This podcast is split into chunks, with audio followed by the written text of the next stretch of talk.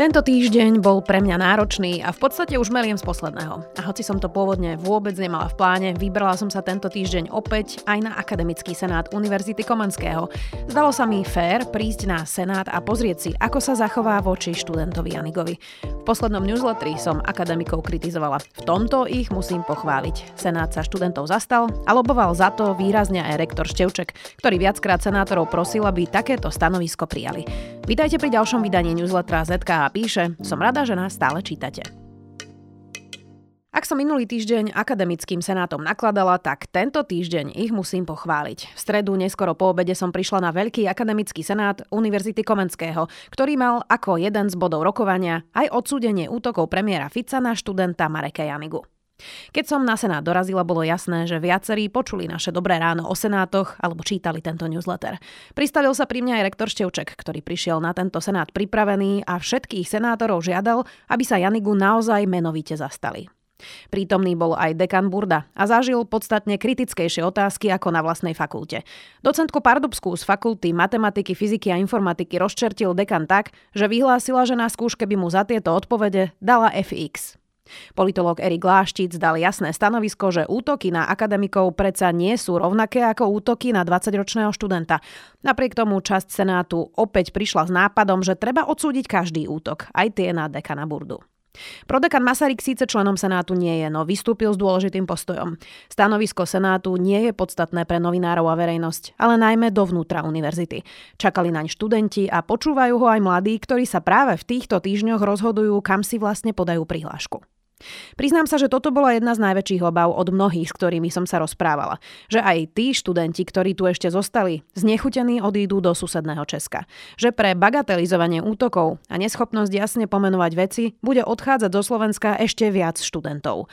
Ak senát povie, že chce slušnosť, dobro a pravdu, tak vlastne nepovedal nič.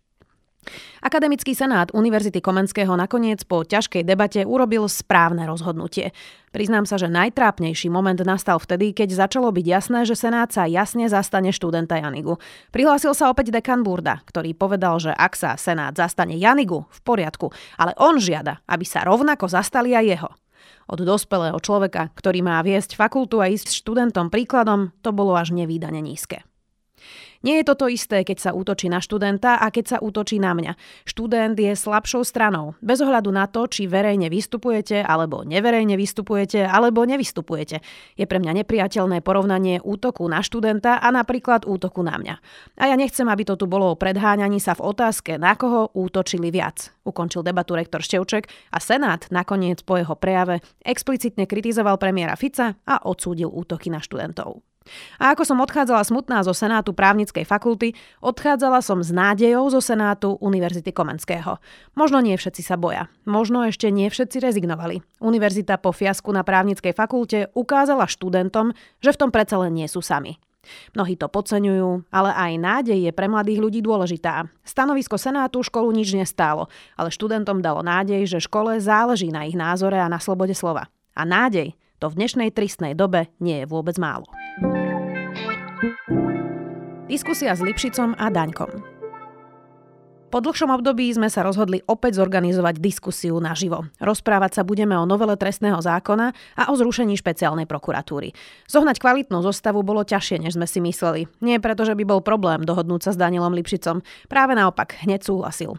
Zohnať protistranu však bolo takmer nemožné. Nakoniec sme teda zvolili verziu, v ktorej bude diskutovať aj bývalý šéf NAKA, Ľubomír Daňko, a vysloví pohľad na novelu z pozície niekoho, kto šéfoval elitnej policajnej jednotke.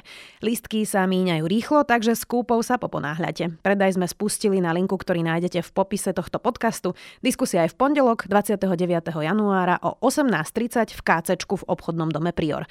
Vstup je bezbariérový. Otázky budete môcť klásť cez slajdo aj vy. Tešíme sa na vás. Podcast týždňa, český prípad Aničky. Ministerstvo spravedlnosti prověřuje případ dívky, kterou opakovaně znásilňoval nevlastní otec. Pachatel dostal u soudu podmínku. Soud to zdůvodnil tím, že muž, který byl nevlastním otcem oběti, rodinou dál živí. Sú niektoré problémy, s ktorými si vystačíme úplne sami. A potom sú niektoré, ktoré ešte stále máme spoločné so susedmi v Česku. Medzi takéto problémy patrí to, ako veľmi nedokážeme trestať sexuálne trestné činy. Dokonca ani vtedy, ak ide o deti. Je to nepochopiteľné a hlboko zakorenené. Českom najnovšie otriasol prípad, kde otčím roky znásilňoval svoju nevlastnú dcéru Aničku. Dokonca sa pritom nakrútil a dcéru potom vydieral, že video zverejní, ak sa nepodvolí. Kým v prvostupňovom rozsudku dostal tri roky väzenia, stále málo, odvolací súd mu znížil trest len na podmienku. Jeden z argumentov bol, že dievča podľa psychologických posudkov nemá vážne a trvalé následky. Lenže traumatizovaná mladá žena po tomto škandalóznom rozsudku sa už po niekoľkýkrát pokúsila spáchať samovraždu. Za znásilnění podmínka. Už zase, jak je možné, že odvolací soud neposlal muže, který opakovaně a dlouhodobě znásilňoval svou nevlastní dceru, do vězení? A co na tomhle případu prověřuje Ministerstvo spravedlnosti? Ptám se reportérky, která u Krajského soudu v Brně byla, Aleny Hesové.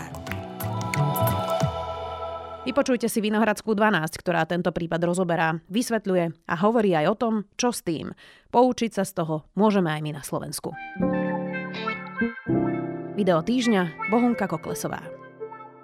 Tak vlastne si myslím, že tá petícia do istej miery vlastne naznačuje aj to, že už, už ľudia začínajú odmie, odmietať či už nenávistné reči, homofóbne reči a akúkoľvek, akýkoľvek typ polarizácie spoločnosti. Tento týždeň prišla do štúdia rektorka vé šé vé ú Bohunka Koklesová, ktorá je tiež v petičnom výbore za odvolanie ministerky kultúry Martiny Šimkovičovej.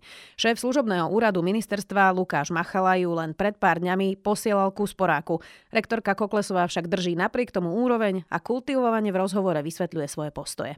Hovorili sme spolu o národných umelcoch, o tom, čo by znamenalo, ak by politici zasahovali do obsahu, ktorý majú umelci tvoriť, a prebrali sme aj to, prečo je pod petíciou podpísaná Pamela Anderson.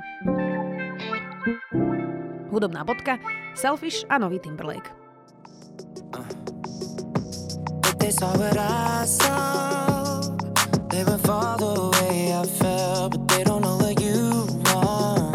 Justin Timberlake sa posledné roky sústreďoval skôr na hereckú kariéru a nebolo to márne. Posledný album vydal v roku dvetisícosemnásť a vyzerá to tak, že nový je po piatich rokoch na obzore. Jedna z mojich záľub je chodiť na dobré koncerty. Jeho Future Sex Love Sounds Tour v roku dvetisícsedem bola show, ktorú už len ťažko prekoná. Zatiaľ však vydal úplne čerstvý single Selfish a je to dnešná hudobná bodka na záver.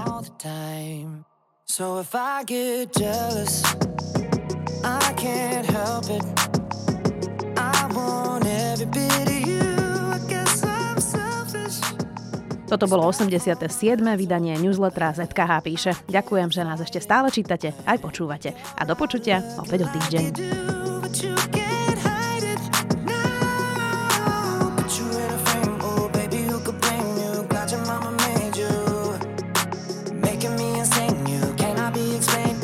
Must be an angel.